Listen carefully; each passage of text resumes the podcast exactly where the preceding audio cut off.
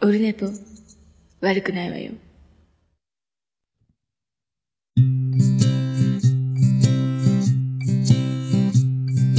1時間目が終わった後寝ぼけまなこではい、6月28日日曜日でございます。289回です。今もう12時 ?12 時 ?12 時ぐらいです。12時、12時半でした。12時半やん。12時半でございます。俺でございます。今日、えー、おじまじょ、まゆうチャレンジ、シャープ6の1もやるやつですね。7月1日配信分でしたっけ？確か。確か、そんな感じですよね、水曜日ね。7月1日配信分でございますね。ありがとうございます。さあ、でね、あの、早速、えー、早速というか、あの、なんとですね、えっ、と、あれ、YouTube、あの、アップロード追いつきましたありがとうございます。おー。どうも、徳光和夫です。いやー、オルネポの YouTube が、えっ、と、全部追いついたので、えっ、と、各、えっ、と、ポッドキャスト配信されてるところにも貼ってますし、YouTube チャンネルにも上がってるんですが、えっ、と、100、え、違う、えっ、と、80、90何回かから、えっ、と、だから、シーサーブログから、えっ、と、オルネポのページに移った時のやつですか？あだから、まあ、その分から、もう、あと全部やるの大変だったので、そこの100回前後ぐらいから、えー最新回まで全部 YouTube で、まあ、静止画に音が乗ってるだけなんですけど、全部貼り終わりましたので、これから随時、あの、もう最新回アップされるたびに YouTube も上げていく感じになると思います。そして、えっ、と、今日からまた再開したんですけど、えっ、と、シーサーブログからポッドキャスト配信しているあの、オルネポアップロード事務局っていうのがあるんですけど、まあ、あの、だから、まあ、就活なんですよね。えーあの、就活です。まあ、いつ死ぬかわかんないので、えっ、と、僕が死んだらこのサーバーが、まあ、いつも言ってますけど、で、えー無料のやつで YouTube とシーサーブログから、ポッドキャストに配信するのと YouTube に漂わせるようにして、えー痕跡を残そうというふうにしてますけど、えっ、と、138回か137回ぐらいまで、えっ、と、オルネパアーカイブがですね、えっ、と、100エピソードずつなんで今、えー、丸2のやつをやって、丸1のオルネポのやつが全部出し終わって、で、今2個目のやつにアーカイブのやつでやってるんですけど、オルネポアーカイブジョニー丸2やったかな？なんかそんなやつ。でやってますけど、138回か7回まで上がって、まあ、今だからその130代って、あ、ゆうすけさんそう4年前のおつみさんとなんですけど、4年前、2016年のやつなんですよ、今上げてるの。で、久しぶりにちょっと再生聞いてみたら、あの130何回だったかなまだダゲな時間が、アマンさんから自他戦で送られてきて、ダゲな時間の紹介をしたりとか、そんな感じなんですよね。あと何だったっけなともう懐かしい。で、特勤マッシュ？とかもなんか言ってたね、レビューキャンペーンやってるとかね。なんかそんな話とかしてたりとか、えー、だいぶ、だいぶ昔やなと思って。で、なんかもう聞いてらんないんですよ。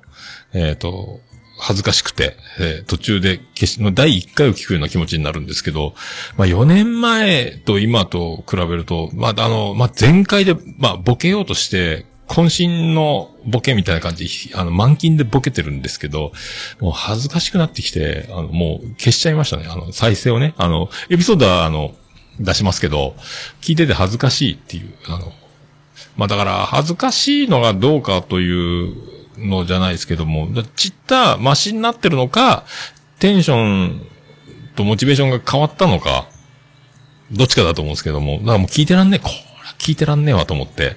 で、まあ、あの、苦情もその当時いただいたんですけど、あと何分経ったとか、1時間を目指してとか、時間過ぎちゃったとか、時間のことばっかり言ってるというね、こいつ、こいつ、しけとっていうやつ、まあ、自分で言うのもなんですけど、なかなかだから、結構、まあ、はずいですけど、まあ、それも込みで、まあ、これも就活としてですね、あの、残すということに、今、えーしておりますので、着々とだから、シーサーブログ版も、だから、アーカイブ100エピソードずつで、シーサーブログが消え、あの、iTunes に反映されないので、100ずつで、えっ、と、区切っていくので、多分、丸5までいくと思うんですけど、今のペースでいくとね、えーそんな感じでどんどん、あの、最新回に向かって、エピソード、アーカイブ版を出していきながら、YouTube 上げながら、えーやっていこうと思っております。で、あのー今日の、えっ、と、午前0時に、えっ、と、なおちゃん、くだばなのなおちゃん、なおさん、えーがゲスト会に、えー出た、桃屋のまんまが出ておりますので、えー聞いていただければと思います。えー喧嘩しながら真面目な話になっていくような感じになってると思いますけども、まあ、あっという間のやつで、一時、割とここ最近2時間超えが多い中、1時間40分ぐらいかな？なので、なんかそれも少なく感じる。麻痺してますけど、えーすっきりした感じが。ただ、あの、僕となおちゃんの口数というか、早いので、喋りのテンポが。だから、ゆっくり喋ってると2時間分ぐらいは喋ってんじゃないかなと思う。えー勝手に1.5倍速みたいな感じになってる気がしないでもないですけども、えーわーっと喋ってますので、えーよろしくお願いします。で、次のゲスト収録はまだしてないので、えーオファーをかけて、えー調整して、まあ、毎週するノルマじゃないんですけど、あの、ちょっとまた収録して配信しようと思いますので、えー誰になるのだっていうね、えー多分ちゃんなかさんあたりですかね。か、あちゃんなかさんあたりになると思いますけど、ちゃんなかさんあたりに連絡しようと思いますけどね。多分ちゃんなかさんでいいと思いますけど、えー多分記憶が正しければ、えーそんな感じですね。えーんで、あのー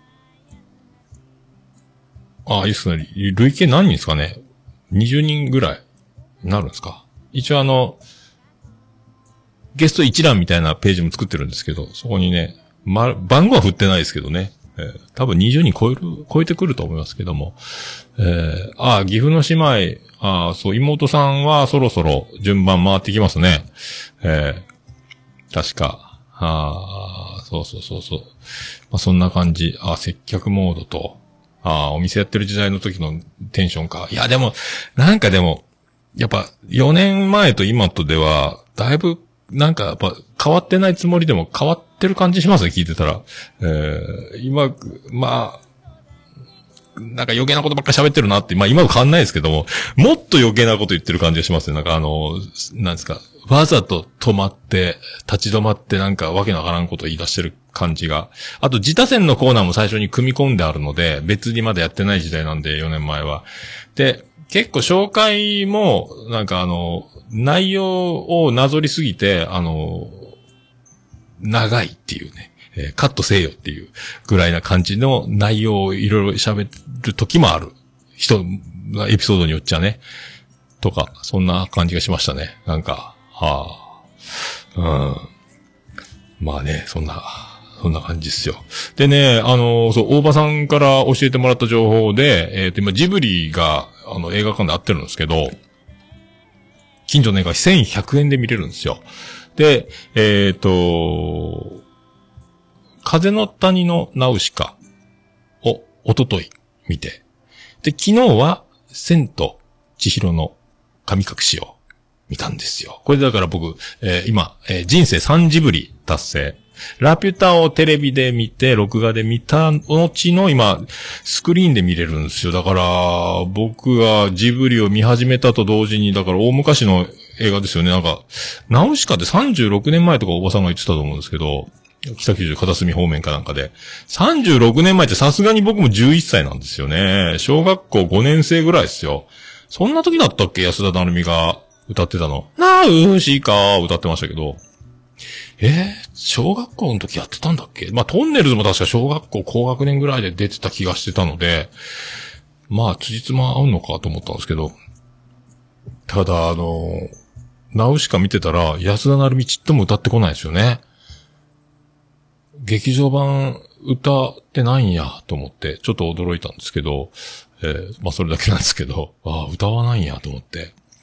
えーあとね、だから、これであの、千の正雄の元嫁シェパードでおなじみの、えー千と千尋の神隠しですけども、まあね、あの、まあ、見れたので、次は、だ、あとね、もののけ姫とゲド戦記があるね。あの、愚者の、愚者の宮殿でも扱ってたんでおなじみの、これ見れるんだということなので、あの、まあね、本当だから、僕が見始めたと同時に、まあ世の中の状況もあるんですけども、ちょうど映画館で見れたっていう僕ラッキーだなと思って、でかいスクリーンで。で、まあ、あの、このね、まあ、うべ田舎なので自由席なんですよね。勝手に一人でソーシャルディスタンスやってくださいみたいな感じなんですけど、僕は席に、あの、飲み物を置いてトイレに行って戻ってきたら、飲み物の置いてる一個隣の席に、飲み物は私気づいてませんでしたよ、手で、もうあの、カップルが座ってて、僕はだから、その、席のキープのために置いてた飲み物を取って、また2、3列、一番後ろの一番端っこが好きなんで、あの、後ろの端っこ取ってたんですけども、その端から3番目ぐらいにカップルがいたので、またその飲み物を取って、3列ぐらい前に移動して、えー、見ちゃうということになったんですけど、で、昨日はその学習をして飲み物だけじゃ気づいてくれないということで、えっ、と、飲み物プラス、えー座席に、えっ、と、キャップ、帽子を置いて、えートイレに行ったということなんですけど、トイレに行っても、まあ、この初老、まあ、時間潰しで、ミスドでコーヒー飲みながらドーナツ食べたりとか、で、昨日はミスドが土曜日なんで、すっげえ並んでみんなトレイ持って、もうぎゅうぎゅう、感覚も、あの、もう、肩と肩が触れ合うぐらいでドーナツトレイに入れてて、うわ、これ無理だと思って10人ぐらい並んでたんで、で映画館の横の喫茶店が、あの、ついてて、あの、ドアもあの、オープンなとこで、あの、開けっ広げの店の作りだったんで、ここで、えーちょっと、インスタにもあげたけど、チーズケーキを食べながら時間を潰して。で、コーヒー飲んじゃって、で、ホットコーヒーをまた映画館でも手ぶらで飲み物なしで入るなと思って、だから、ホットコーヒー飲んでて、もうだから、千と千尋の終わりがけは、あの、おしっこ漏らすのか、エンドロールが先に終わるのか、みたいな戦いを、えーしてましたね。えーそんな、そんな感じだった。ただね、やっぱあのーまあ、千と千尋すぐ本題に入りましたね。えーで、わ、僕あの、両親が豚になったところはテレビでまあ見てたんですけど、記憶的に。えーそっか、あ、こんな話やったんやと思って、えーすごいっすよね。あんなもう、あっという間に、あっという間に本題に入るんね。これなんか、なんか、夜、あ、お祭りかなんか遊びに行ったら、豚になったかと思ったら、もう違ったんですね。すぐスーッと入ってって、で、なんかね、えー、すごかったっすね。魔法使いなんですね。八百万の神たちが訪れる宿みたいなことだったかな。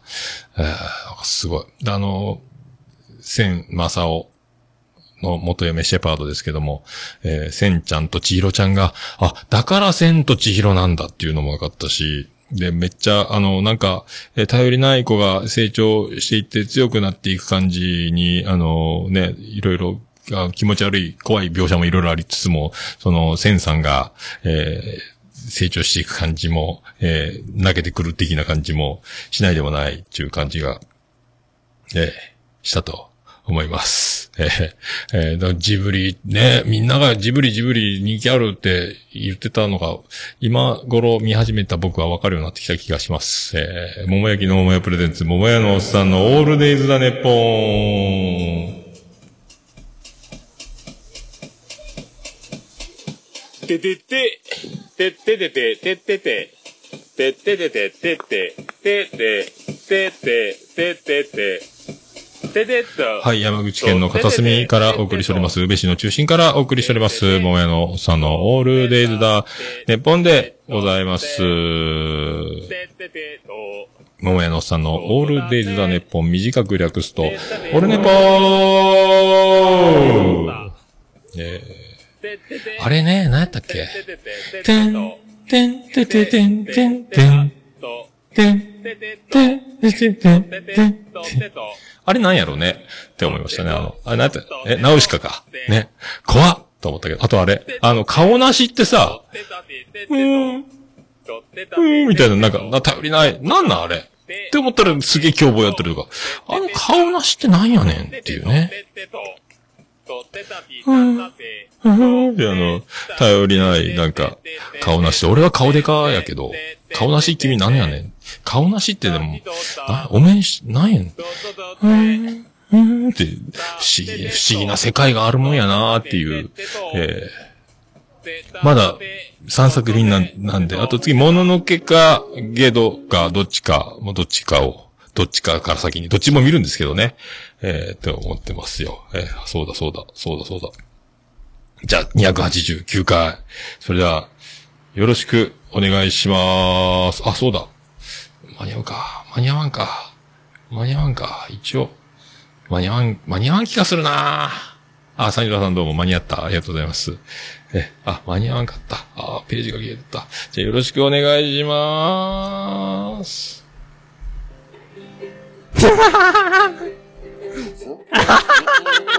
いやー、保険じゃないかなって思ってたんですけど。というわけでえー応募ですまあ、最初の大宿優秀の片隅からお耳の恋映えるんじゃない人かというのの、まあ、あの、はい。SS ステディ、毎週金曜日、アンカーアプリから配信中。もうあの、ああいやもう、緊張する。はい、お送りしております。289回でございます。まあ、そんなんで、まあ、最近ジブリジブリと、で、あと、映画、録画でバックトゥザフューチャーを見てるんですけど、まだ3は見てないんですけど、2の途中で録画が止まってやんの、マジで。あのーなんか、ギャンブルで大当たりしてお金持ちになったあの、元いじめっ子であり、えっ、と、最後の方はめ、家来みたいになってたあの、なんか、フランケンみたいなやつ、あの、007のジョーズみたいな顔したやつが、えっ、と、すげえ、お金持ちになってて、みたいなやつの途中で、止まっちゃったんですよね。えーえあ、ビフって言うんですか？あれ。あ、そうなんですか。で、止まっちゃったけど、もう3を見るしかないですね。えー、3を見るしかないです。まあ、そんなのと、あとあの、アニメの玉読みが最終回が、もう、あって、女子野球のやつ、高校野球のやつ、もう、クソ泣いたね、あれね。えーあんな感じ、まあ、あのね、よくあるホームランを打って勝つとか、そういう、とかね、あの、ピッチング、ナイスピッチングで抑えるとか、えー一回やられた相手ともう一回勝負するみたいな、よく野球ではよくある、その、感動、固唾を飲んで見守るというか、ドキドキするシーンとか、まあ、こういう感じでまた感動するんかいみたいな、えー泣いちゃうね、えーって思ったやつもありましたし、えーで、M も見たんですけど、M もね、浜崎あゆがね、まあ、すぐひっついちゃったと思ったらもうなんかすごい暮らしになって、もうバカ売れしてて、でも今度最終回なんですよね。あと、な映像権には手を出すのを見たか。ドラマのやつ。あれも面白かったしね。まあ、いつ見て、この前喋ったのか今喋ったのかもうわかんないですけども。とか見てますね。あと、スペックがまた面白いね。最終回まで行っちゃってまして、終わっちゃったんですけど、スペックすごかったね。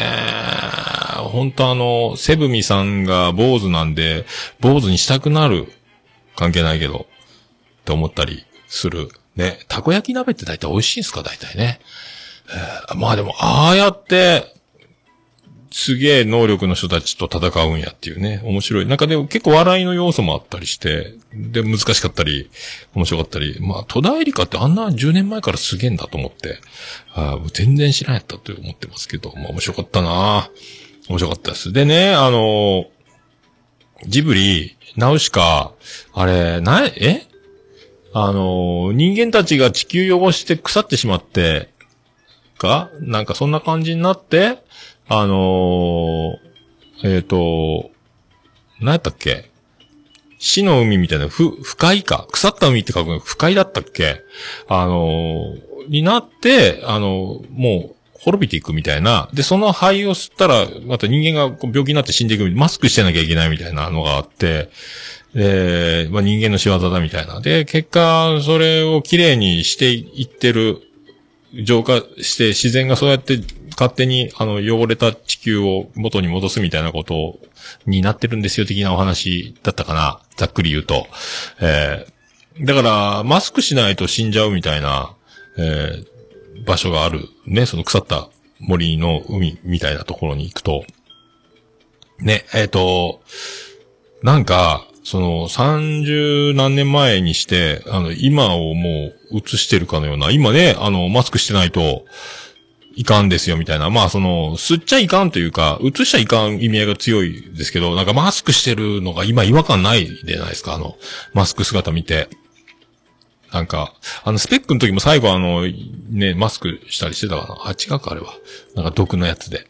あの、ただ、なんか、だから今の時代をもう読んでるのかぐらいな、えー、なんか、面白かったなと思って、えー、だから、もうこんな、あんな時代が来るんだみたいな、多分感じで昔は見てたと思うんですけど、今ね、あの、本当マスクして外出ないと、あの、なんでマスクしてないんだみたいな、えー感じになるので、なんかね、ちょっと重なる勝手に重なるな、みたいな、えー気がしないでもない。で、なんかまあ、人間の、ね、仕業っちゃ仕業なんでしょうけどね。地球が汚れたりとか。で、今ね、人間がその、なんか、機密の高い家に住んでたり、あの、なんか、ね、あの、自然を破壊したりとか、抗菌抗菌とか、そういうなんか、そんな感じで、なんか、こんなウイルスが蔓延するようなことになったのかなとか、違うかもしらんけど、なんかね、えー、怖い。怖いね、と思って。まあそんな見ながら、なんか今っぽいな、みたいな、昔の、えー映画ですけど、思ってますけど。あと、もののけ姫とゲド戦記となんかさっぱりわかりませんけども、また行こうと思ってますけどね。えー、すごかったなと思って。えーすごかったなと思ってます。えー あとね、あと、ついにうち車が、えっ、と、新車が来ちゃったので、えーメルセデス・ベンツ・ヤリス。えーなんですけど、まあ、最新の車って、わけわからない。もうパネル、あの、スピードメーターとタゴメーターの間に、あの、液晶画面があって、で、あの、なんすか？あの、高速道路とか前の車追っかけ回してあの自動運転してくれるらしいんですけど、まだ高速乗ってないんですけど、あとね、燃費の表示とかエコ運転してますよ、あなたみたいなのとか、あと、Bluetooth 今日運転しながらツイキャスはできるのかっていうのをやってみたけど、失敗に終わって結局ダメだったんですけど、あとね、あのー前の車が出発したらアラームが鳴って、出発したから早く、あの、だからよ、脇見してんじゃねえよ、信号青だろうって教えてくれたりとか、あとあの、蛇行運転補正機能が、もともと、僕が前に乗ってた古い車シエンタもう多分ちょっとあったけど、もっとハンドルがカッチカチになった感じで、あの、蛇行運転しないんですよね。だから、ハンドルに遊びがないっていうか、運転中にあの、なんかふにゃふにゃふにゃふにゃハンドルが動かないので、カッタ、カッチカチって感じで、あの、で、車線踏み、踏むとピーってアラームになったりとか、あとね、あの、ヘッドライトが、オートにしてると、あの、交差点に入ったら勝手にハイビームとかしやがるんですよ。ピーって。え？え？俺ハイ、あ？と驚いたんですけどね。ハイビームなったと思って。あとね、あの、バックするとき僕あの、目視じゃないと車、バックしにくい駐車の時とか、でもあの、後ろ振り向いても、あの、窓ちっちゃくて何も見えないんですよ。ええーってなって、もうモニターを見ないとバックできない作りになってるんですよ。まあ、その方がよく後ろが見えていいってことなんですけど、あれ、今までと全然違うと思って、なんかね。で、あのエンジンかけたら、あの、妻ジェニファーがほとんど通勤に使ってるので、Bluetooth がまだ妻ジェニファーの iPhone ってなってて、で、でも iPhone はここないので、車の中ないので運転したら、妻ジェニファーがリビングにいて、僕が車昨日、先買い物かなんか行った時に、あの、LINE が来て、あの、戻しといて、みたいな。あの、Bluetooth みたいな。僕のに設定な。だから勝手に多分スマホが動き始めたんでしょうね、エンジンかけてね。音楽が鳴り始めたんだと思うんですけども。あれは驚いたなと思って。えーすごい。まあ、あとね、知らない、なんかね、スマホの画面と同期するみたいなやつがあるって話だったけど、なんかオプションみたいなのかよくわかんないですね。あとなんかいっぱいアプリ入れろよみたいなのも出てくるし、あと SOS ボタンがついてたりとか、あとあの、何？センサーがいっぱいついてて、ぶつかります。左後ろですとか。あとなんかアクセルとブレーキ踏み間違っても大丈夫機能とかね。フロントガラスと後ろにカメラがついてるのかな？で、あの鳥の糞とかでフロントガラスのそのカメラのとこが、あのうんこがついて見えなくなってたら、あの、衝突しますよっていう話らしいです。なんかね。ああ、あとなんかね、その、後部だ、ヘッドレストのところが、あの、もう、シートと背背もたれと一体化してて、ほんと後ろ見えないんですよね、マジでね。えー、わけわからんか、難しいですね。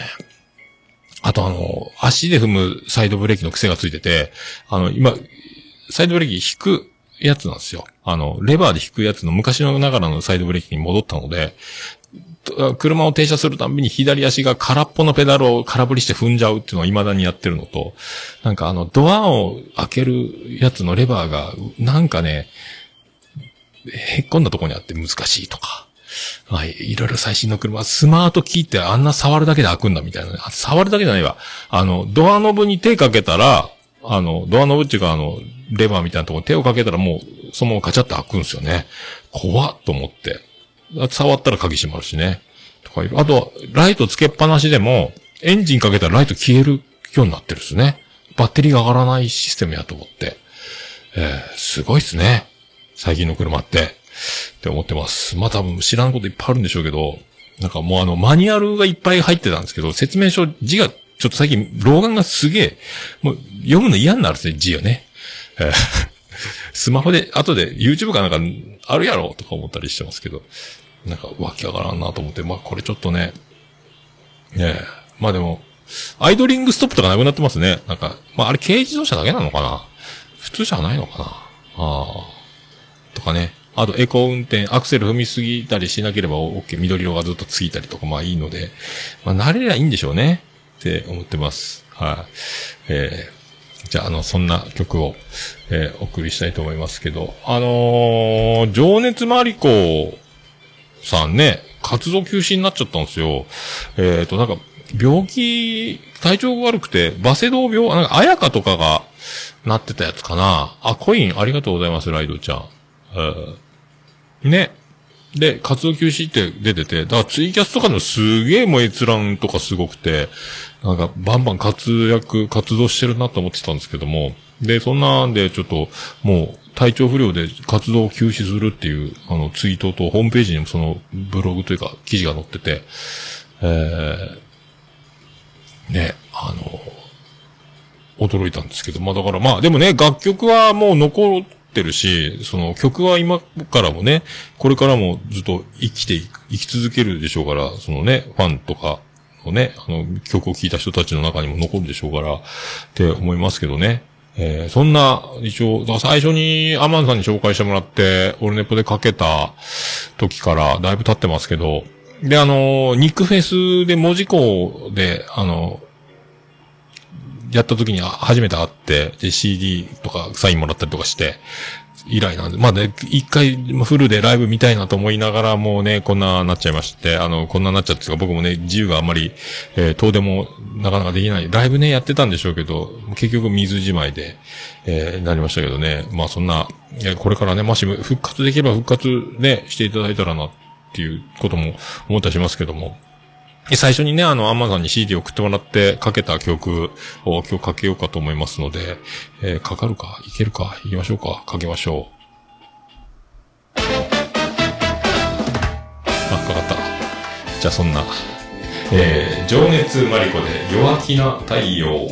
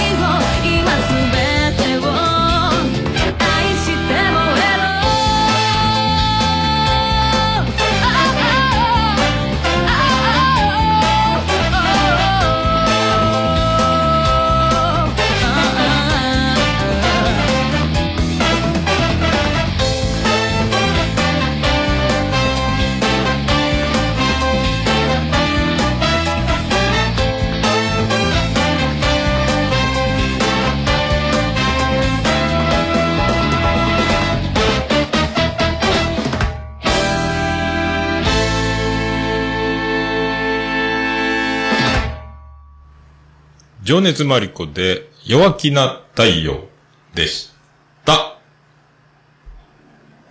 もう、オルネポ聞かなきゃでしょ？はい、お送りしております。いろいろ、いろいろ、いろいろ、それ。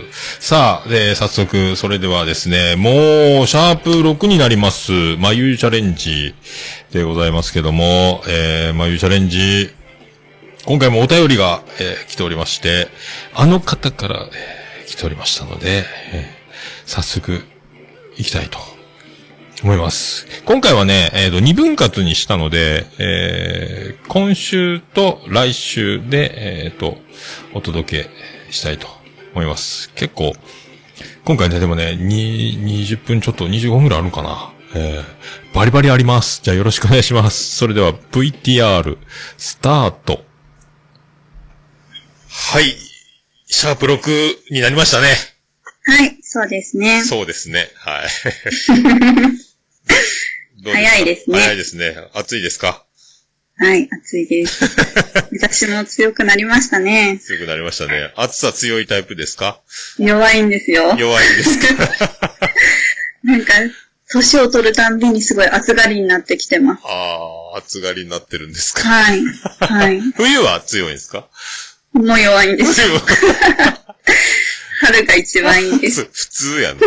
まあね。えーそっか、僕もだいぶ慣れてはきたんですよ。炎天下で外に出る仕事になっちゃったので、はい。今までずっと夜型の生活だったのが、体が、はい。まあ、2年ちょっとか、だいぶ対応できるようになってきたんだけど、ただ、はいあ職場の環境が、えっ、と、50、60度近いので、気温、温度がね。60度。はい昨日、はい昨日も59度とか、58度とかの中にいたので、はいすげえ暑いんですよ。そうなんですよね。うはいん。もうだほほ塩分タブレットと麦茶のガブ飲みみたいな感じですそう。ですよね。はい、汗の量がすごそうです。すごいです。はい。うんで、汗拭く暇もなく、結局ね、うん前回、はい汗はこまめに拭いた方がいいってこんですけども、え ーそうですね。悲しいです。でも日焼け止めはもう、ベッタベタ塗って、ウォータープルーフでなんとか、なんとかしのいでおります。はい。はいお疲れ様ですお。疲れ様。はい。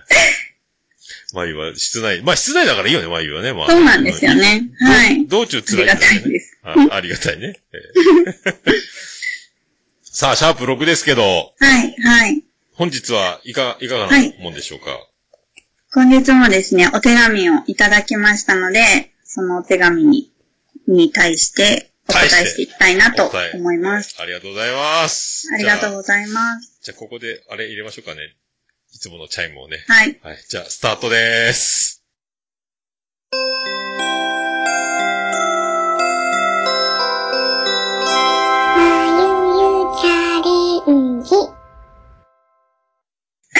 じゃあ早速ですね、サニトラさんからお手紙いただきました。おー、山口県人会でおなじみのサイトそうです、そうです。はありがとうございます。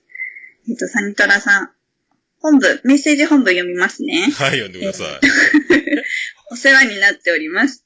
私もまゆゆ先生にご教授いただきたくメールしました。私は夏場になると食欲がゼロになり、その上外の仕事、肉体労働なので、病的ガリガリとなってしまいます。食欲増進や胃腸の調子を整える香りなど、効きそうなものを紹介していただけるとありがたいです。あと、太る食材、高カロリーなものを使った、まあ、太る料理がありましたらお願いします。とのことです。おーい。おー、うんそっかそっですか。ね。サイトラさんお会いしたことありますよね。ありますね。シュッとしてますもんね。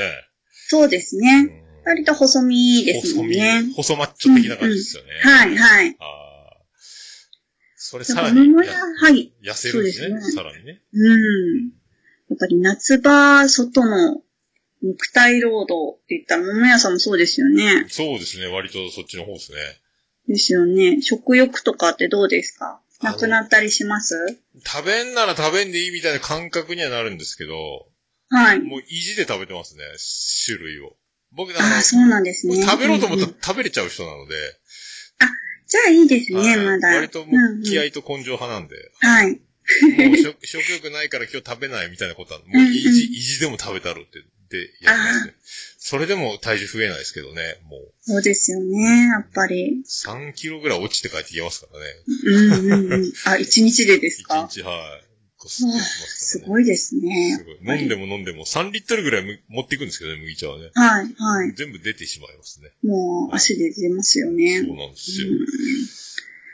なんか私のですね、まあ母親もなんですけど、はい。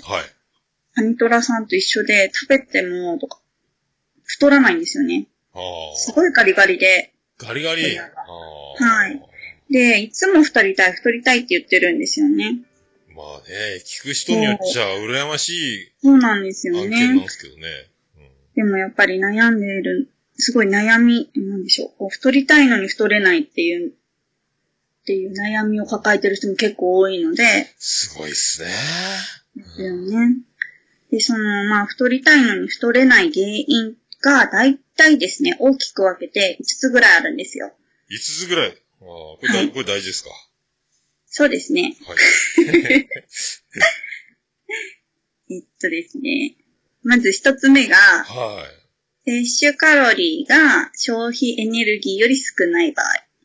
ああ、摂取カロリーが。そうですね。食べたもののカロリーが、運動したりとか仕事したりとかっていった消費エネルギーよりも少ない場合はやっぱり太れないですよね。そうね。出ていくもんが多けりゃ。そうですそうです入っていくもんがね。負けちゃうってことだもんね。そうで。す。あとは、食事の栄養バランスが悪い。何かにやっぱり偏りすぎてても、変色やろうってことですか？そうなんですよ。太れなかったりするんですよね。ああ、栄養バランスね。変色の人、はいい、ますね、はい変色の人ね。いますよいねま。す、います。はい。で、三つ目がうん、胃腸が弱い方。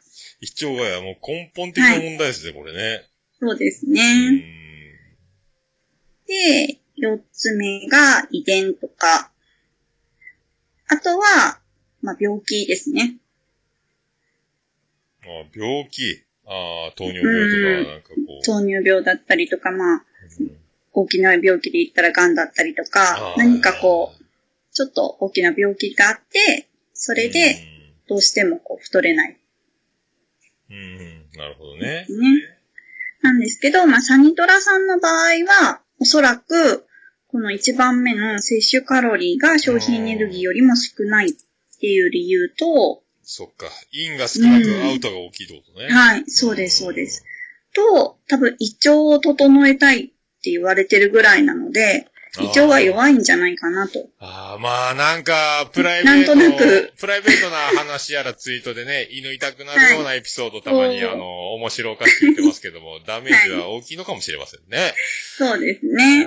なので、なんとなく、まあ、サニトラさんのイメージでいくと、1番と3番ですね。胃腸が弱くって、まあ、消費エネルギーが多いから、太りたいのに太れないんじゃないかなと思います。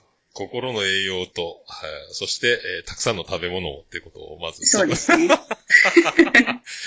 答え出ちゃったんですよ、こそうなんです。れ。はい。もうほぼこれなんですけど、でもやっぱり、こはいの胃腸が弱いと、はい。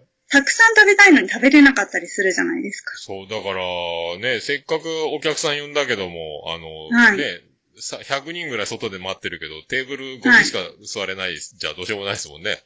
そうなんですよ。うん。で、えっとですね、今日はちょっと一個ずつ説明していきたいんですけど、はい。はい。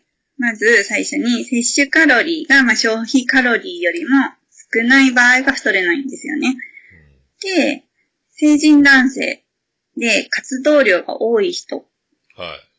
の桃屋さんとかだと思うんですけど、1日の大体摂取カロリーってどのくらい必要だと思います？ええ通常で男2000とか言ってましたっけ？なんか、テレビとかで。そうですね。なんかそのぐらいですかねじ。ゃあ、3000ぐらいもらっときたいですね、僕。バッチリです。えー？農林水産省のホームページ見てたんですけど、農林水産省言ってますか？はいじゃあ、どうも、農林水産省です。はい。成人男性で活動量が多い人の1日の摂取カロリーはだいたい2400から3000カロリーぐらい。お、来た、冴えてるそういうそうなんですやった、褒められてるよ、俺。すごい。で、この3000カロリーって、じゃあどのくらいかって言ったら、まあごまあすごいね。飯うん。ってどのくらいだと思います？ご飯だと、もなんかしかしたら、、まあお茶碗に普通ぐらい。大盛り、大盛り3杯ぐらいいる、いくんじゃないの？いや、多分その倍ですね、大盛りで言ったら。六6杯ぐらい？わ高校、高校野球じゃん、それ。そうなんですよ。ご飯を、まあ、例えば大盛りだったら、毎食朝、昼、晩、2杯ずつ食べても300、3000カロリーいかないんですよね。へえ、3以上ってことか。そうです。とか、まあ、あとは副菜ですね。ああ、まあ他のなんか、他のやつ食べれば、ご飯だけってことじゃないからねご。飯だけじゃないのでう、ん。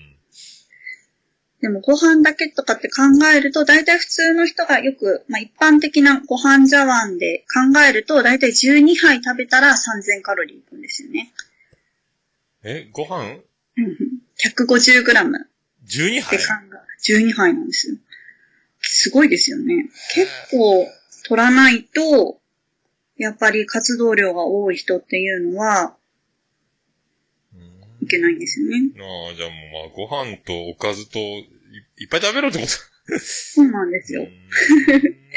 で、あの、これが今、3000カロリーっていうのが摂取カロリーですね。1日だいたい3000くらい取ったらいいよっていうことなんですけど、うんそのうち、まあ、例えば成人男性、基礎代謝って聞いたことあります？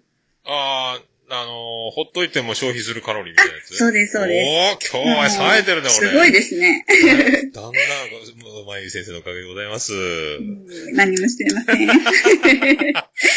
そう。で、その基礎代謝って、まあ何もしてなくても、私たちがこうやって普通に今、喋ってるだけとかでも発生しているカロリーなんですけど、はい。だいたい成人男性の基礎代謝が1500カロリーなんですね。ああ、キロカロリー。そうなんです。で、肉体労働、まあ、している人はいの職業別カロリー消費量っていうのがあったので、ちょっと調べてたんですけど、うん。うんうん。例えば一番高いのが林業らしいんですよ。林業か。そうなんですそうか。そうか1時間で1088キロカロリーとか。なんでやる？坂道におるからかな。まあそうですよね。結構山道登ったりとか、え、1800、え？1088。す ?1088? ごいですね。はい。ええあ1時間で。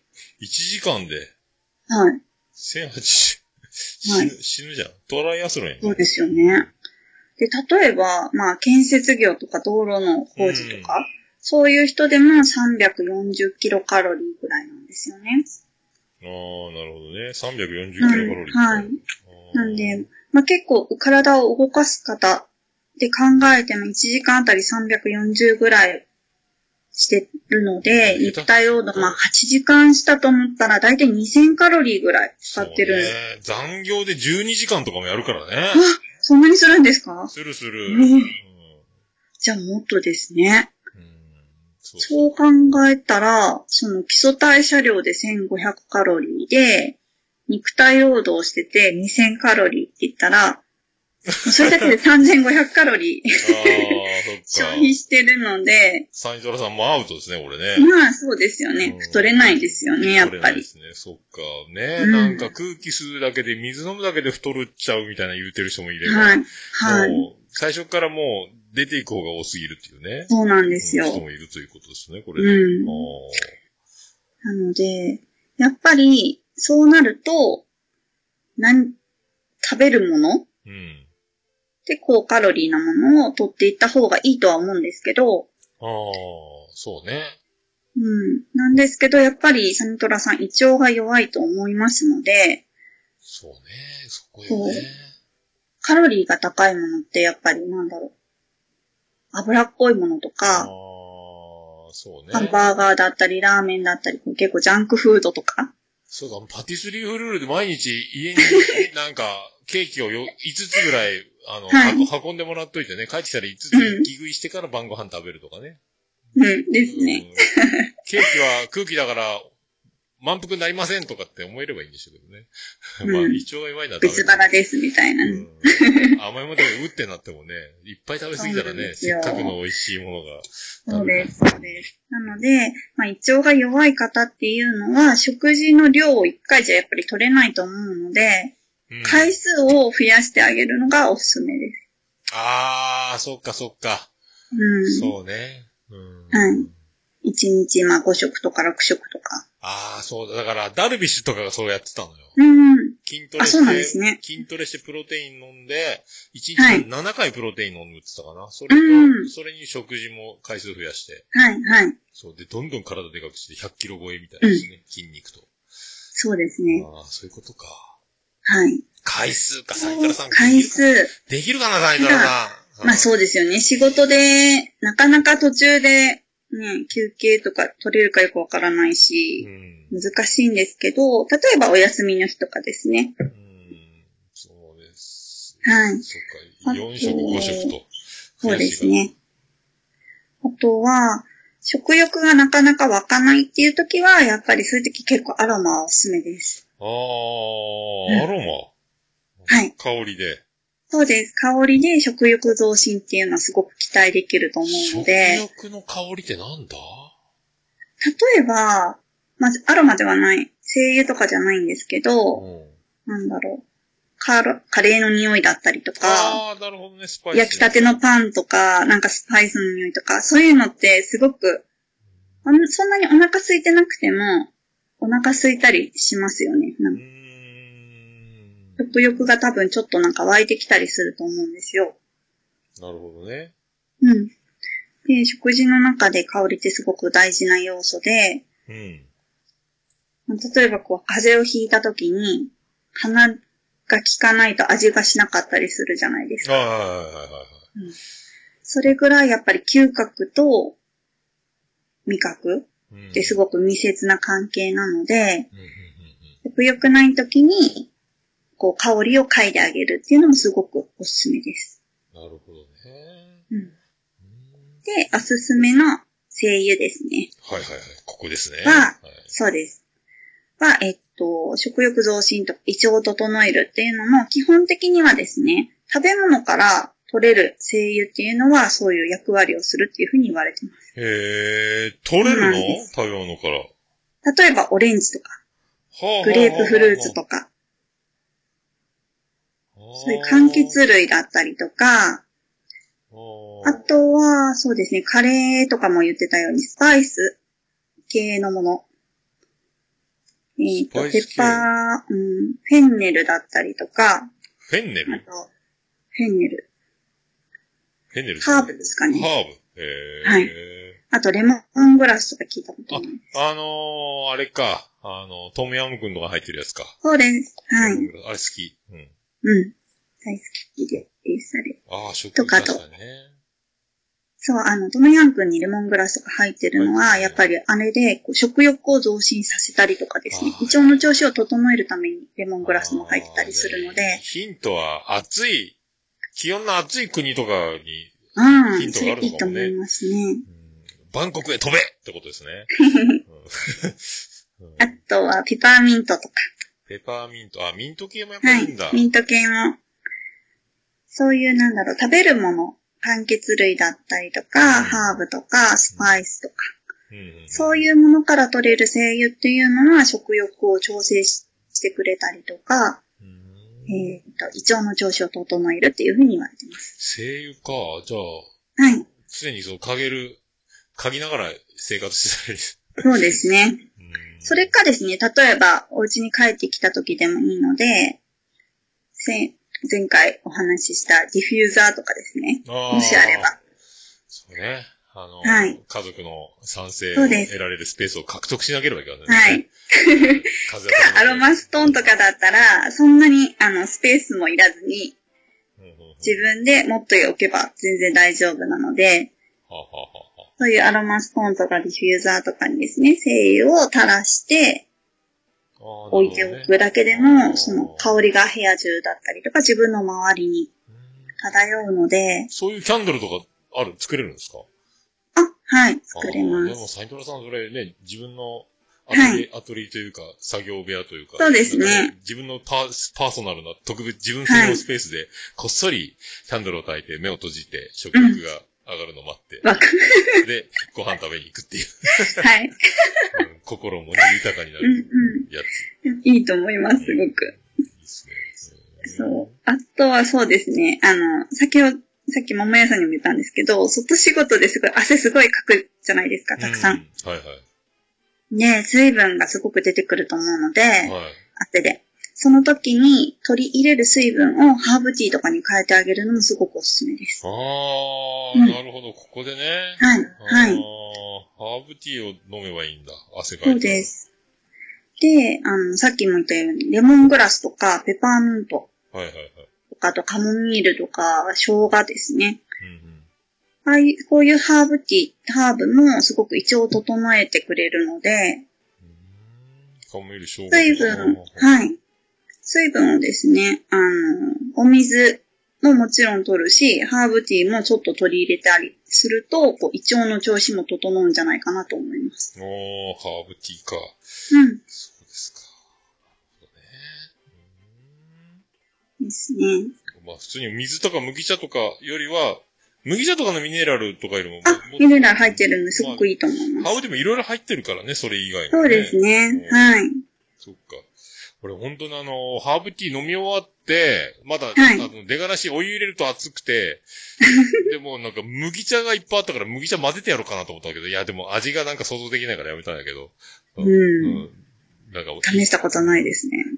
ペットボトルいっぱい入れた麦茶をね、混ぜてしまおうかと思ったけど。とりあえず、まだ実験せずにいるけどね。でも合いそうなのもあると思いますけどね。うん。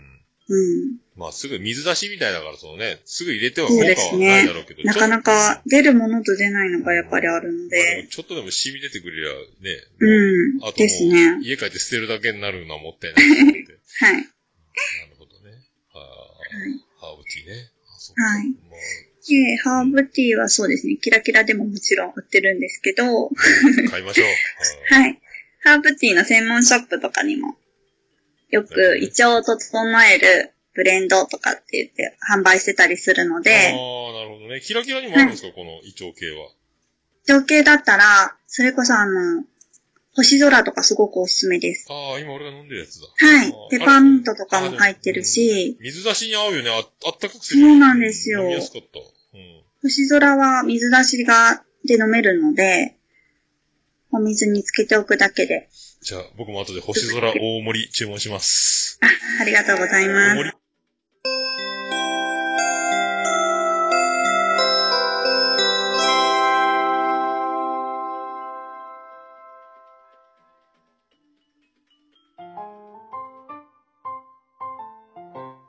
さあ、まゆゆさんから大切なはいお知らせがあるということです。はい。えっとですね、まゆゆチャレンジでは、いつものように、えっと、お手紙を募集しております。えっと、ブラックキラキラちゃんにお手紙を検索していただいて、えっと、お手紙を送っていただけるととっても嬉しいです。嬉しいです。で、はい。お手紙をくれた人、もうみんなにステッカーを送りたいと思いますので、みんなに可愛いステッカーを送っております。はいどんどん送ってくる、あの、送ってもらえると嬉しいです。はい、えーこの、まあ、あの、ブラックキラキラちゃんにお手紙とかね、そのステッカーの画像とか、このページにはい。貼っておりますので、オルネポの方のページ見ていただければと、この配信ページをねえー見ていただければと思います。はい。お願いします。さらに、さらにですね、まあ、さっき お話も出たんですけど、はい。あの、キラキラでオリジナルのハーブティーを販売してます。はい。で、えっとですね、結構この前、お試し用じゃないけど、3種類入った3パック、ああ、はい。結構購入していただいたんですけど、そこからまあ好きな味が決まったらですね、大容量タイプっていうのがあって、はいうん。50g ぐらい入ってますので、50 50g 入ってるので、ああ、50ともっとお得に70、70があるんだ。50があるのか。いや、30と50です。30と50か。ああ、なるほどね。この前の3種類は30だった、ね。30g なあんです。なるほどね。そっで、か 50g で1404円かなお、安い。?400 円ぐらいなので、はい、そうなんですよ1400。ぐらいね。はいおで、夏はですね、星空おすすめです。あれ美味しいですね。ペパーミント。ね。うん。うん、さっきそうなん言ってたですよ。腸に効きそうな、そうです、そうです。うん水出しで飲めるので、水出してね。おすすめですね。もう3、4時間水につけ、水の中に葉っぱを入れておけばみたいなやつね。はい。そうです。お茶パックとかに入れて、ね。水に入れておいてもらえるだけで、爽やかなあんなでもいろんな種類をさ、あの、はい。よくあんな、あれなん、もし、そういうレシピがあるの？こうオリジナルでブレンドオリジナルです。あれ、おマーヤさんブレンドです。恐ろしいね。なんでも知ってすごるいですね。なんか、あの、本当は年齢が1万よご65歳とかで、あの、もう、不老不死のなんか薬とか自分でなんか薬草とかで作ってやってるかもしれないね、本当はね。魔女ですね。うんね紀元前から生きておるんじゃ、私はとか言いますよね。私が神じゃとか突然や、ね、天から舞い降りてくる日が近いのかもしれないね。この世の終わりに。えー すごいな、あんなのできんだ何種類そうも。なんですよ。そりゃ、あんなに美味しいのちゃんと作れんだね。うん。すごい人がいるもんですね。すごいですね本当にこれはもうキラキラでしか手に入らないという代物ですね。えーぜひ、あの、お買い物ぜひしてはい。これも貼っときます。通販ページみたいになってますけど。お願いしますガンガン言ってくださいね。あの、キャンドルも買えるようになってますんで。はい。ぜひぜひ、よろしくお願いしはいよろます。しくお願いします。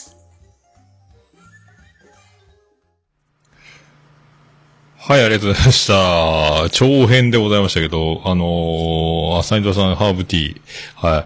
ハーブティーいいらしいっすね。えー、いろいろ食欲増進になるらしいですよ。えー、熊さんは、えー、燻製がどうか、眉にお手紙を出してみてはいかがでしょうか。忘れそうやなと思って。まあだから、カロリーがすごいので、あの、3000キロカロリー以上消費するっぽいので、確かに、だから、まあ、こまごま、細かく分けて食べれるみたい。だから、胃を切除した王会長みたいな、あの、3食でもう入らないので、こまごま食べるみたいなやり方があるみたいなので、そういう感覚、ね、あの、胃がやっぱ小さいと、たくさん食べれないし、体が細くなっていくみたいなのも、ね、そういうのもあるみたいなので、まあ食べる、食べるしかない。だから、まあ胃腸を健やかに、えー保って、あと香りと、いろいろ工夫して、食べん限りは太らないですもんね。えーそう、でもね、太らないっていう悩んでる人と、痩せたいっていう人が、いろいろ人はね、おりますもんで、えー僕も体重落ちました。もうちょっと落としたいなとか思いますけど、でも夏場勝手に痩せるし、えー維持で、維持でも、あ、事故ったね、今。食べていかなきゃいけないので、えー食べていかなきゃいけない。食事をね、あの、もう本当ガンガン体力落ちるというか、食欲が、あの、落ちていくので、維持で食べますけど、あの、ね、こうなんとか、えーなんとかね、ちょっとそれでも落ちるでしょうね。えー、ああゆうすけさんも、えー太らない人、いろいろいますね。えー本当ね、いろいろおります。はい。まあそういう感じで、あの、まゆチャレンジ、またね、あの、えーお便り送っていただければ、こうやってまゆ先生がお答えしますので、よろしく。あとまた後編ではね、あの、いろいろまたその、えー対策、アイディア、えー、まゆ先生がいろいろ、あの、こういう技ありますっていうのをサニトラさんにね、えーいい情報が入ると思います。とりあえずは、こまごま食べつつ、ハーブティーなら伸びつつ、えーなんとかね、あの、維持していただければと思います。さあ、続きまして、えーえーハッシュタグ。ハッシュタグオルネポ。オルネポ。はい、クリス・ペプラです。ハッシュタグオルネポでございます。えー、ツイッターハッシュタグオルネポでつぶやいていただきました。ありがたいつぶやきを紹介するコーナーでございます。最新からいきたいと思います。出ないか？出ましたか？えー大場さんからいただきました。桃屋のまんま、なおさんゲスト会拝聴今回もなおさんの手のひらの上でもてあそばれている桃屋。でも嬉しそうだな。あの日のなおさんのパジャマ姿は、高解像度で頭の中に保存しています。わら。ということでね。まあ、おばさんも同じね。あの、はあのなおちゃんずるいよねっていう話をね。あれはずるいわ、いうやつですよ。えー、あのーそう、あの、あの時のなおさんはすごいねっていう話もしてますので、まあぜひ聞いていただければと思いますけど。はい、よろしくお願いします。そして、兄弟のくだらない話さんからいただきました。わーわー、オルネポですって書いてますけど、これね、あの、さっきね、その前に、えー、ツイート、引用リツイートで、えー、またまたなおがゲストに出させていただきました。前回はいろいろあったので、抑え気味な私でしたが、今回は点々点と思いきや結構真面目に話もしております。急発信。急カーブをお楽しみくださいということで、ハッシュタグオルネポがひらがなっていうね、えー、くだばなと同じひらがな、オルネポで。で、これ結構ね、このオルネポのひらがなのやつって、えーハッシュタグ、これ押してみたら割とツイートがあったっていうね、しかもしげち兄さんが結構、ひらがなでやってるっていうのが判明しましたけど、あ、そういえばそうだったかみたいな。ええそんな感じです。まあ、そんな感じでよろしくお願いします。ありがとうございます。えー、あやほさんからいただきました。えー、魔性の女チームで、私が筆頭ですかわらわら、みたいな。これなんか言ったんでしょうね、僕ね。えー、多分、多分、なおさんとしたら、なおさんとの会でね。えー、多分、でもまあ、あやおちゃんは魔性の女チーム、筆頭でしょう。言うても、えー、あちこちに、あちこちに登場してますんで、えー、こうね、あ、まあ、あやおちゃんと、その、えー、取り巻く男たち、えー、翻弄される感じを、えー見ていただければと思いますけど。あれね、ズーム行きたかったっすけどね。えー、あやおちゃんの会、何、何の会やったっけあれ。えー、100人まで GO! みたいなやつね。えー、ありがとうございます。え、アポロさんから頂きました。いろいろ聞いてますというやつの中に288回入っております。ありがとうございます。これは、えー6月25日に楽しく拝聴したポッドキャストということで、えーその、えーナンバー2で入っております。ありがとうございます。ありがとうございます。えー続きまして、ピエール加藤さんいただきました。桃屋さん結構映像作品も見られるんですね。スペック面白いですよね。えー、火星良さんの役はセブミさんですね。えー無観客のスポーツって新鮮ですよね。えー僕は相撲が好きで無観無観客の場所を見たんですが、ぶつかり合う音がテレビでも聞こえたし、静まっていて、新人ぽくて、よかったなと思いました。ということです。ありがとうございます。そうそうそうそうそう、スペック。ね、これ多分誰だっけみたいな話になったと思うんですけど、セブミさん、ね、坊主、みんな坊主にしないですか？いいっすよね。なんかね、あの、あんな感じ。まあ、僕、ぴったりじゃないかな。イメージ的に。どうも、セブミです。えーいいっすね。そう、だから音がね、相撲とかのぶつかる音とかも、せっかく無観客なんだから、と思うんですけど、あのチャンステーマとか、なんで流すかなとかね。まあでもそれでいいと思ってるからやってるんだろうから、僕のは少数派なんでしょうね。みんなはやっぱカットバセとか、ああいうのが聞こえた方がいいんでしょうね。うん。ということでしょうか。はあ、そう、映像作品か、結構だから、あの、まあ、いつも言ってますけど、みんなが楽しそうにしてて、僕全く触れてこなかったので、今、慌てふためくかのように、いろいろ録画したりして見てます。えーあと本もね、えー読み始めたりとかしてますけどね。なんかあの、だいぶ、今、遅ればせながらみたいな感じですよ。だからね。えーまあおもろいですね、でもね。えー全然、えーあ、命かけます的なね。そんな言ってます。命、捨てますやったっけ？なそんな感じよね。えーまあ一応ね、僕も今就活してるので、就活というかね、あの、YouTube に残したり、シーサーブログに残したりして、えーいつ、いつでも、あの、漂わせることをしてますけど、これが何になるのかわかりませんけど、なんかそうしたいんですよね。えーありがとうございます。アジのたまみさんからいただきました。アジのたまみさんじゃないですか。えーゲスト会、オルネポゲスト会のおかげで新しい番組を続々と購読登録してる、キキさんの声めっちゃ好き書いてますけど、ねえ、えーさあ、これだから、脱サラ声優のアジのたまみさんがキキちゃんの声が、だから声のプロが、やっぱキキちゃんの声で、ね、自分でね、あの、おじさんだとか大した声じゃないとかみんな言ってますけど、やっぱね、それは、えー許しませんよということですね。だから、これ、えーこれだからツイキャスかなんかで、アジノさんが来てコメントしてて、あのーキキちゃんと繋がりたいみたいな、繋がったらいかがですか？僕なんかもうマッチングおじさんですね、これね。だからアジノさんとキキさんがこれ結ばれてると思いますよ、裏で。僕の知らないところで。知ってるところ？いや、知らないところ。だからこの、この二人がコラボして、またなんかね、ゲスト会とかやったり、どっかでね、あのーオタコバラジオなのか、日々ごとラジオなのかわかんないですけども、この二人が喋ってるのね、聞いたら、そりゃ、気絶する。大場さんの北九州の片隅に二人が出てることとかあるんですか？また、ゆいまるちはやの時のような、えー恐ろしいことが、えー誰も羨むような展開がまたあるのでしょうか？えー今後ともよろしくお願いします。えステディーさんいただきました。288回聞いた。ここ最近オルネポ過去回が YouTube に大量投下しててびっくりする。めちゃ上げてなかったですやん。オルネポてか今回久しぶりに深夜をいっぱいいじってますやん。ということで。えー、そっか。そうやったかなあ、そうか。でもね、深夜ってね、こう、最近、そう、この前のゲスト会の時に言わなかったのが、キキちゃんの時はね、えー、スルーしたんですけど、また今回、癖が。えー、そう、だから YouTube やっと追いついたんですよ。ずっともう1年以上手つかずだったので、もう大量にやりましたね。やっと追いついたんです。えー、よろしくお願いします。YouTube も。まあ、一冊だったらみんな YouTube を検索していただければ、あの、まあ、後で僕がこの世を去ってからオルネポを聞こうって人はどうかわかりませんけども、えー、ありますせっていうことだけはね、言っておきたいと思います。ありがとうございます。えー、椿ライドさんいただきました。伊集院光さんおすすめの M。大場さん推薦のスペック。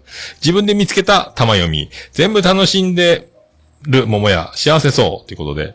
えー、そう見えますか？あ幸せそうに見えますか？それは、えー、僕の勝ちです。ありがとうございます。さあ、あやほちゃんからいただきました。えー、これね、その3。なってます。これだから聞いたやつね、俺レポ入ってますけど。えーとね、盆内の勝負下着を選べるサイズじゃない私、てんてて笑う、かここ気になりますね。どういうことでしょうかね。えー、まあ、勝負下着の話してたんですよね。この煩悩坊主の、盆内でね。えー、勝負下着。でも勝負下着をつけてるけど、割と見る時間ないんじゃないのみたいな話とかも、あ、そうそうそうそうとかですけどね。あの、なるべくね、あの、明かりを消して暗いところでっていうことになると、干渉タイムはないですよね、と思うんですけど、明るいところで私の勝負下着見てみたいなコーナーは、勝負下着のコーナーとかやればいいんでしょうけどね。えー何を言ってるんでしょうか。煩悩坊主さんのやつ、皆さん聞いて、えーると思いますが、そんな話してましたよ、この前ね。えーありがとうございます。えーちはやちゃんからいただきました。ポッドキャストいっぱい聞いているのに感想ツイートできてないです。すみません。ちょっとドタバタということです。そこにオルネポ入っております。えーよろよろしすぎて、ハッシュタグまでよろよろてんてんてん。どういうことですか？大丈夫ですか？ちはやちゃん。えーと忙しいんでしょうね。えー、とね、あの、夏場でいっぱい食べて、えー、ガンガン太って体力を、えー、夏に向けて、もう夏ですかえー、いっぱい、そして睡眠とっていただきたいと思います。ありがとうございます。で、ゆうすけさんいただきました。オルネポはけしからんですねって書いてあります。これ何なんだと思ったんですけど、これはあやほちゃんの、えー、ツイートに、えー、リプライしております。えー、あやほちゃんが、ハッシュタグルネポでツイートしているのが、流し始めた瞬間に仕事の電話がかかってきて、ボタンを押した、えー、のに止まっていないまま電話に出ちゃったわら。仲いい先輩から、今電話大丈夫？って聞かれちまったぜ、わらわら。ということに、えー、ゆうすけさんがリプライをして、電話口から桃屋さんがそばにいるように聞こえたわけですね。オールネポはけしからんですね。と何を言ってるんだということですね。何がけしからんだということですよ。いいじゃないですかということですね。えー全然いいじゃないかと。えーでも実際に僕がそこにいないというのが、こう、なんとも悲しい。えー音だけ、えーまあいいですけど、まあありがたいです。ありがたいですよ。えーね、えーそういうことが本当に、えーあったら、どうしましょうということです。ありがとうございます。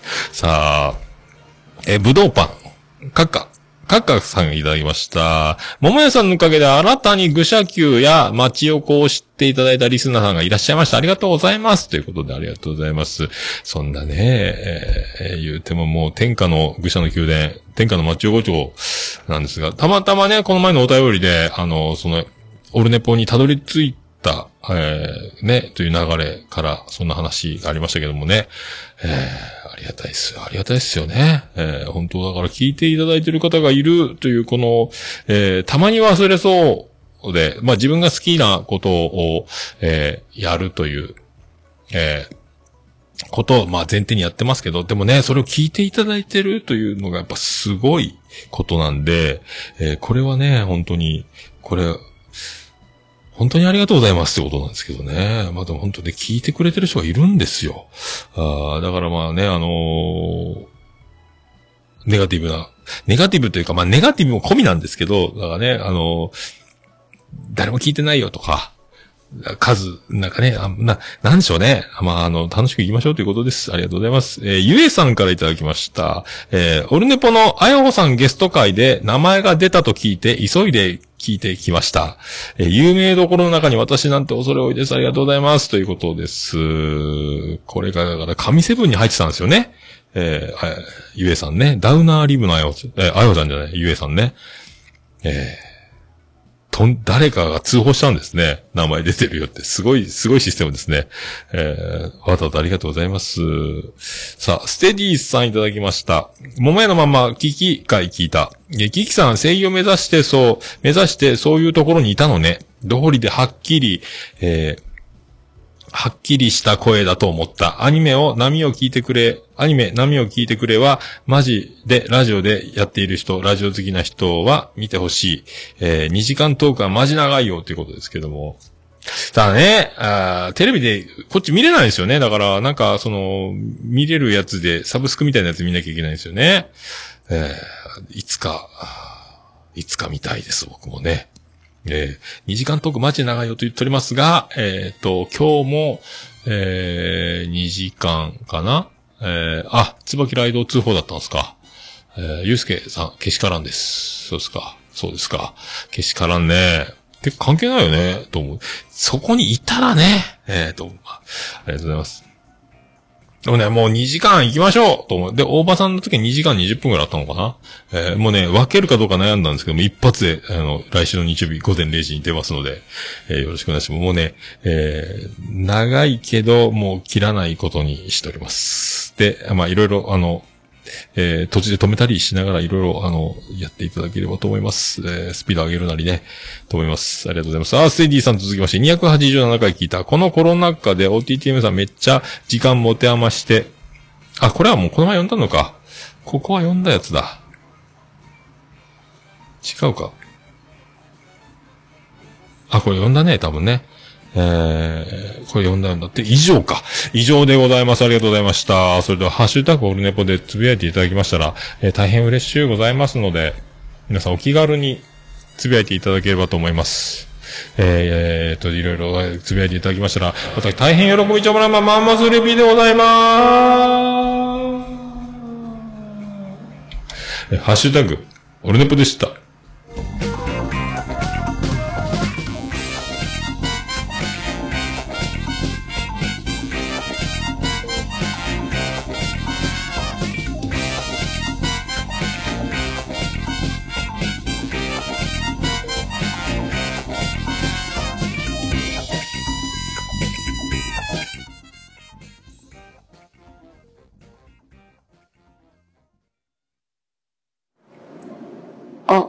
お、る、ね、ぽ。いや、もう何ですか？私じゃダメ？はい、ここまで。えー、クリス・ペプラーになってますね、これ。あー、滞り、滞り、えー、やってまいりました。じゃあエンディングです。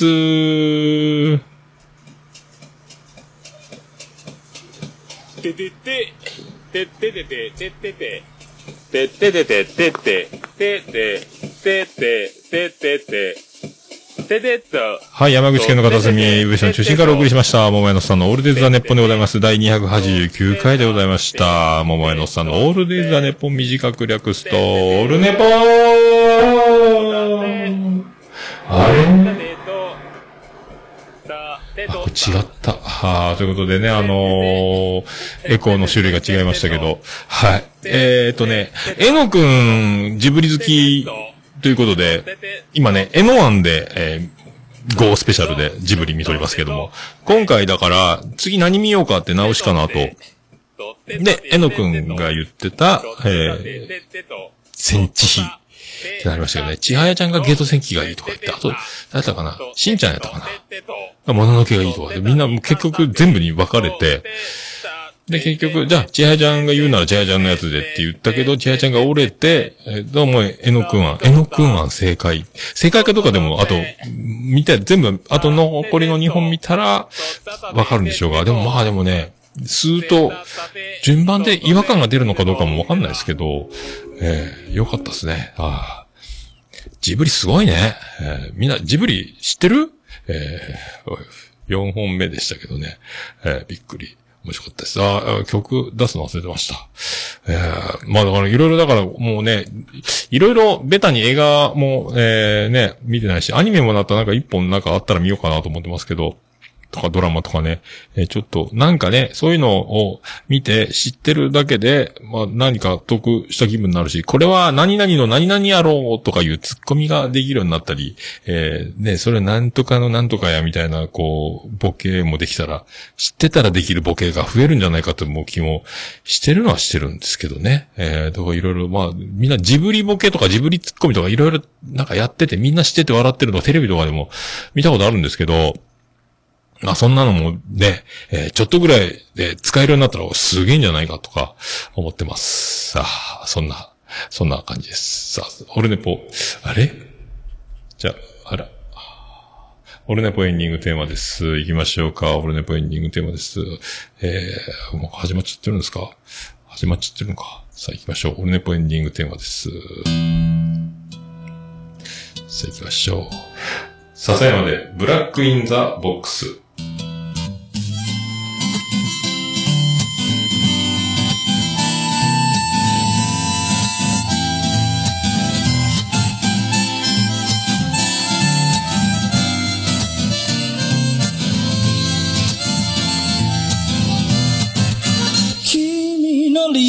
ど初めから来ちゃいないさ。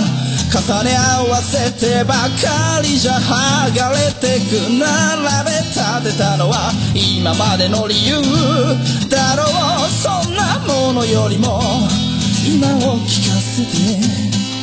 答え合わせならまだ早すぎる未来など見間違えるものさ。行方不明のままの機能を探すより素敵なことを語ろう。悲しみは分かち合ってゆけるものじゃない。ブラックアンビューティー鳴らすのさ誰に届くはずもないこの夜を埋める。二人だけのわがままなリズムでブラックアンビューティー歌うのさ誰に届くわけもなく消えてゆく。声を拾い集めた継ぎはぎだらけのブルース。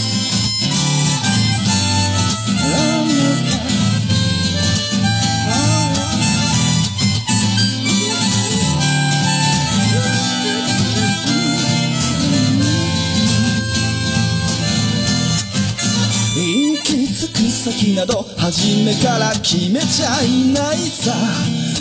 誓い交わしたものさえ消えてゆく心踊るなら約束はいらないからそんなことよりも声を聞かせて運命論なら信じちゃいない明日などこの手で開くのさ光も見えないままの希望を嘆くよりその確かな絶望に浸れ喜びは待ち焦がれるだけじゃつかめないブラックアンビューティー鳴らすのさ誰に届くはずもないこの夜を埋める二人だけのわがままなリズムでブラックアンビューティー歌うのさ誰に届くわけもなく消えてゆく。声を拾い集めた継ぎはぎだらけのブルースなんだ何を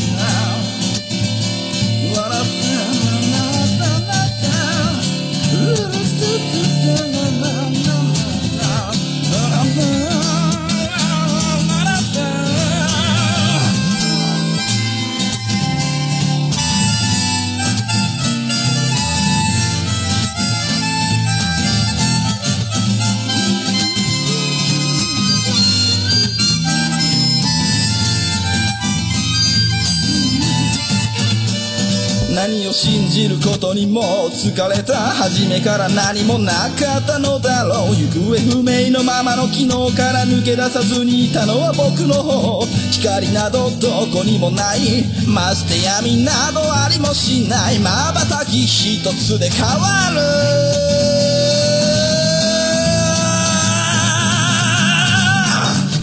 ブラックアンビューティー鳴らすのさ誰に届くはずもないこの夜を。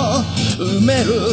二人だけのわがままなリズムでブラックアンビューティー歌うのさ誰に届くわけもなく消えてゆく。声を拾い集めた継ぎはぎなままのブラックアンビューティングボンバレイ消え失せるばかりのこの夜を埋める。埋める埋める歌をブラックアンビューティングボンバレイ消え失せるばかりのぬくもりはもう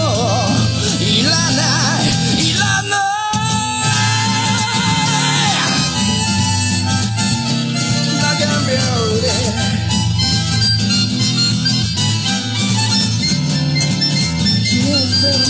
ィ